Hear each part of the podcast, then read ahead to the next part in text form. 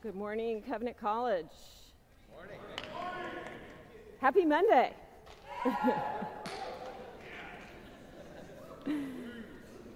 so, when I was saying goodnight to my uh, son last night, my seventh grader, saying, Pray for me. I'm doing, you know, chapel tomorrow. And he's like, Mom, are you going to do a good job? He's like, Do you have a good thesis?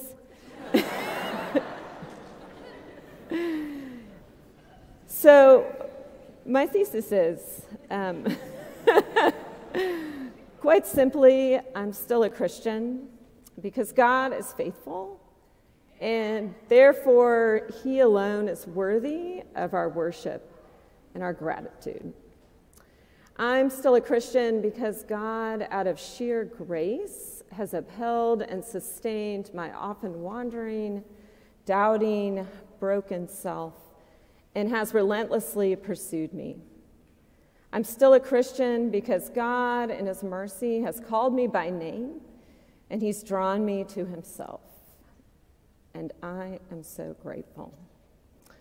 I've recently started reading through the Bible again from beginning to end. And uh, as I got to the end of uh, Genesis recently, where Jacob is near death and he is preparing to bless Joseph and his sons. And he begins his blessing in Genesis uh, chapter 48, verse 15, by calling on the God who has been my shepherd all my life to this day. And so, as I begin this chapel talk on why I'm still a Christian, um, this verse also echoes my experience. God has indeed been my shepherd all my life to this day. I uh, attend St. Elmo Presbyterian Church and have attended there since I was a student at Covenant. And now my member, my family and I are members there. And we will uh, regularly recite the answer to the first question of the Heidelberg Catechism. The question is, What is your only comfort in life and in death? Um, we could, do I have the answer on slides?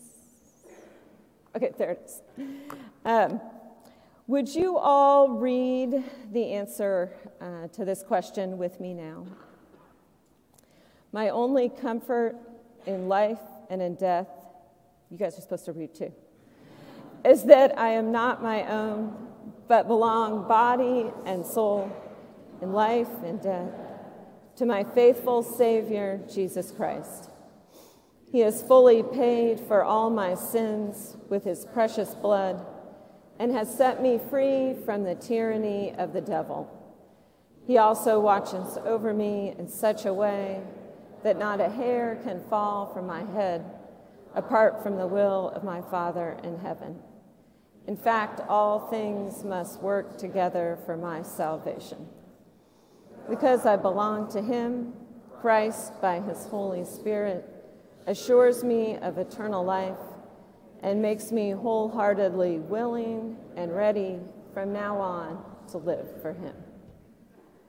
I love this response, and I have recited this answer to myself more times than I could possibly count over the years. Um, and it continues to be a comfort and a wonderful reminder of God's sovereign, sustaining care in my life. Probably, like many of you, um, I grew up in a Christian home. And I can't remember a time when I didn't know about God, when He wasn't part of my reality. I grew up attending Sunday school and morning and evening worship services. My parents read the Bible to me, they prayed with me, we talked about spiritual things from as early as I can remember. However, as I was finishing high school and looking ahead to attending Covenant College, I found myself uh, confronting a number of questions about my faith and I found myself looking forward to coming here and pursuing a deeper understanding of what I believed. I went back through some vintage Tartan yearbooks and found a few pictures of me. I'll let you figure out who I am in those pictures. um, so I came to Covenant as a freshman and really had kind of a difficult first year. Um, it was a time of spiritual wrestling and spiritual despair. I found myself becoming uh, depressed as I wrestled with questions. How could I be sure Christianity was really true? Is there really a God who loves me, died on the cross for my sins? Could I trust the Bible was really God's word? Was I a Christian? Was this faith that I had grown up into actually real or genuine in my own life. It was a challenging time. God uh, provided friends, roommates, professors um, who I talked with, brought my questions to. And while there wasn't this kind of shining light moment where all my questions were perfectly answered, as I look back on that time of intense wrestling with the reality of what I believed, I realized that even then God was present. When I felt confused and lost regarding my relationship with Christ, as I look back, I see he was holding on to me. Despite all my doubts, even during that time, the reality of God's existence was embedded into the very core of who I was and the very framework of the way I conceived of myself and the world around me. He was, as the Catechism proclaims, my faithful Savior, who I belong to both body and soul. So, why am I still a Christian today? How does God continue to be my only comfort? Because God continues to be faithful despite my faithlessness. I, as you know, I'm an English professor, so it shouldn't be surprising that my faith has been fed over the years through the powerful writing of many authors, such as George Herbert, Gerard Manley Hopkins, Flannery O'Connor, um, but perhaps none more so than the poet Denise Levertov. Maybe you haven't heard of, but some of you have. You've had some classes with me. So, uh, in the time I have with you, I want to look at a few of her poems um, that help me to articulate both God's faithfulness and his worthiness. Before we look at her, po- at her poems, let me tell you just a little bit about Denise Levertov. She grew up in a Christian home. Her father was a converted Jew who became an Anglican priest in England. Her mother was also a devout believer. However, despite growing up in a household of faith, Levertov herself entered adulthood uh, without embracing Christianity for herself. Levertov was a fierce advocate for peace, demonstrating frequently against violence and war. And she wrestled, as many of us do, with the problem of evil, which she referred to as her substantial stumbling block. And she put it in an essay how to reconcile the suffering of the innocent and the consequent question of God's non intervention. Levertov does work through these troubling questions, uh, and God actually graciously saves her in the process of writing a poem, which is an amazing story. You can ask me about that sometime if you're interested. But Levertov's struggle with the brokenness of this world is often at the crux of many of our doubts and fears. and spiritual wrestling. There is so much suffering in our own individual lives and in the world around us. Just walking to chapel, I saw the flag at half mast, a sobering reminder of the loss of life in the last few days. Our sorrow and grief can feel overwhelming. The seeming silence or absence of God can devastate us. Yet, this silence or absence is only an apparent one, it is not reality. And Levertov beautifully affirms this truth in several poems.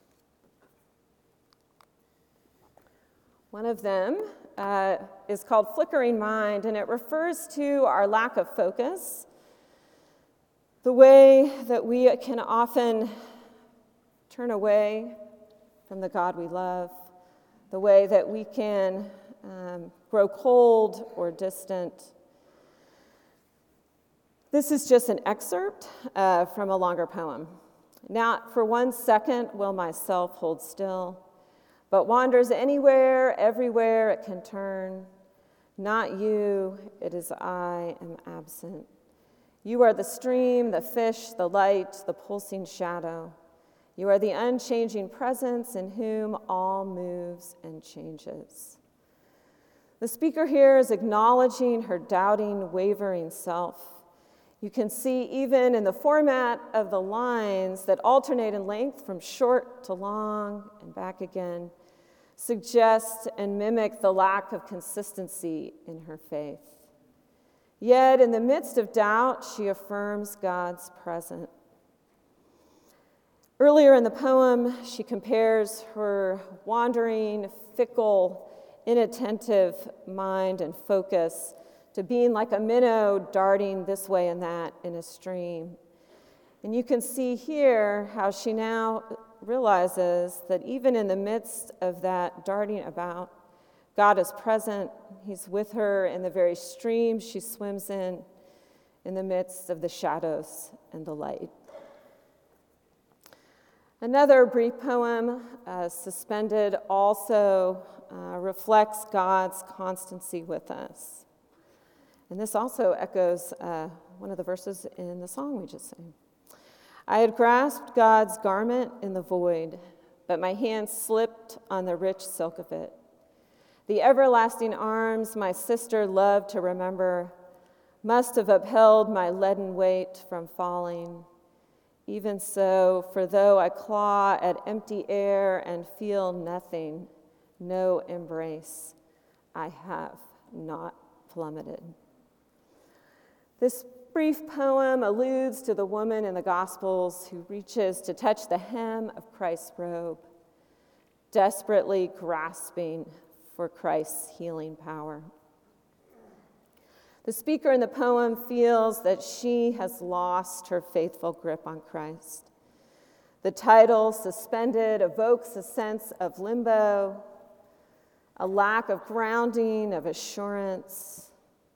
And yet, looking back, the speaker affirms that even in her despair, her sense of spiritual void, feeling she's clawing at nothing, God's arms were holding her fast. She did not fall. So, why am I still a Christian? Because over and over throughout my life, God has kept me from plummeting. He has faithfully held on to me. In small and large ways, I've seen his provision, how he gently, sometimes astonishingly, reminds me of his care, his love, his patience.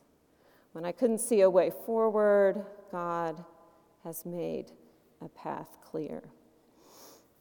I could give you many examples, but um, I think I'll focus on a few years ago, when um, my parents were going through significant uh, health challenges, really kind of health crises, and I'm an only child, I don't have any siblings.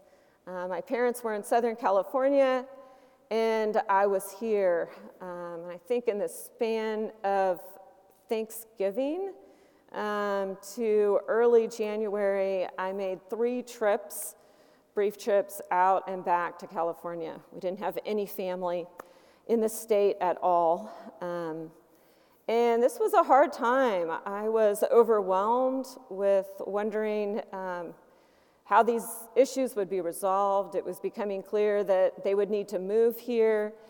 And there were just so many logistics, so many things, uh, without any siblings to kind of share this um, burden with me.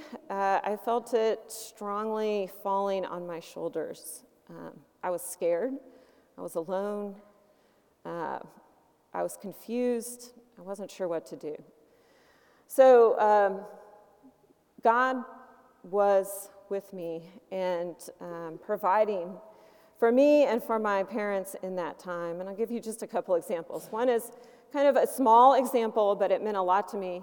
Uh, on one of the plane trips out there, uh, was flying out. It's a long time in the plane, and uh, again, I was, I was, I was in despair. Um, I felt alone. I was scared. I wasn't sure what I would find when I got there and what I would do um, to help. And as I was sitting there uh, in the plane, I began hearing that there was uh, a woman several rows behind me who was talking in a louder than normal plane voice, okay? um, and she was talking to somebody next to her. And honestly, I don't remember exactly what she was saying, but what she was talking about uh, was preaching the goodness of God and talking about uh, God's faithfulness and love for us. And as I was sitting there and had been feeling um, just so lost and really kind of in this uh, agony, um, it felt like God was uh, speaking to me that I wasn't alone um, on that solitary plane ride out to California. And then a larger example uh, from that time of just how God provides. Um, I was heading out again to go see them. It was clear we needed to move them close to us. Wasn't sure what that was going to look like or how we would do that. My husband and I are taking a walk uh, on a Sunday afternoon, and we see our neighbors a few doors down, and they're out taking all these pictures of their house. And so we stopped to talk to them, and you know, kind of asked what was going on, and they said, We're putting our house on the market tomorrow. And we're like, What? we had no idea you were thinking of moving. Uh, so I fly out to California. Uh, my husband goes and meets uh, with them. He tours the house. He calls me later that day and he said, I think this house would really work for your parents. He's like, I think they need to buy it. I think you need to talk to them about buying this house um, which I do. I think I convinced them in about 30 minutes that this was really a wonderful opportunity. We needed to do it. Uh, and I still look back and I'm just astonished uh, that this house, three doors down from where we live, became available right when I was flying out to be with my parents, to talk to them about making this really significant move, um, and being able to be out there to kind of help with financial logistics to start making that happen. So, God is good.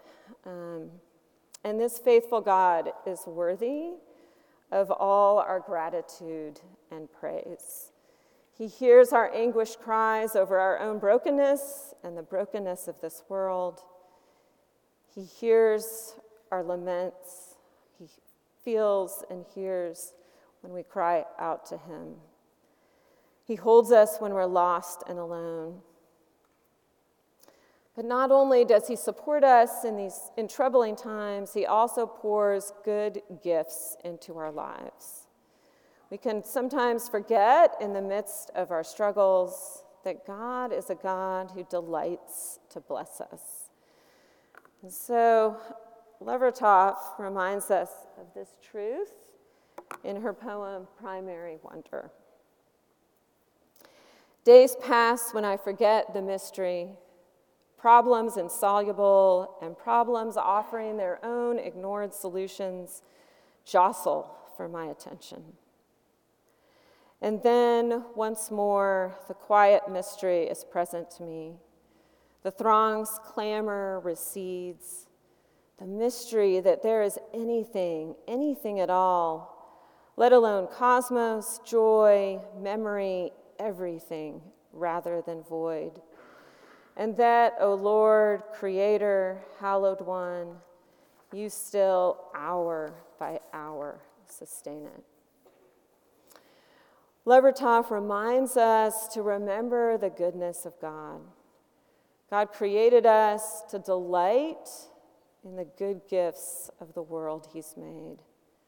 And only God, the giver and creator of all these things, is worthy of our praise, thanks, and worship that we're created to express. I am still a Christian because God fills my life with wonder which leads me back to Him. He fills our lives with good things, large and small. Right before chapel, I was asked, What's my favorite food? I said, Dark chocolate. Dark chocolate is a good gift. he gives us meaningful relationships with friends and family. There's my family um, who fill me with wonder every day. Um, getting to parent my four amazing kids with my husband David, the wonder of seeing them grow up into who God is making them be. Um, our awesome golden retriever, that's Molly, who, as we like to say, she may not be great at retrieving, but she's great at being golden. She is a good gift. I am grateful for meaningful work that fills me with wonder and delight. I love my job. I love being here. I love words and story and ideas and class discussions that leave me walking out of a classroom feeling exhilarated. God gives us so much to delight in. He gives us the beauty of the world around us. There's just a few pictures uh, from some trips my family and I have taken. We love hiking, we love traveling, we love national parks. Our goal is to visit all 63 of them. I've been to 44, so we'll see. And I have been so blessed to see the incredible beauty and variety of God's world. When I stand in the midst of these beautiful places, I'm filled with a sense of awe, a desire to worship, to offer thanks and praise. Why am I still a Christian? Because God is faithful and He alone is worthy of all our thanks and praise. Will you pray with me? God, we thank you for your faithful, sustaining presence in our lives, even when we are struggling, doubting, and seemingly wandering far from you. Thank you for holding on to us, even when we seem to have lost our hold on you. Lord, we thank you for all of the good gifts that you lovingly pour into our lives, large and small. May we praise you and find you to be our primary wonder. In Christ's name we pray. Amen.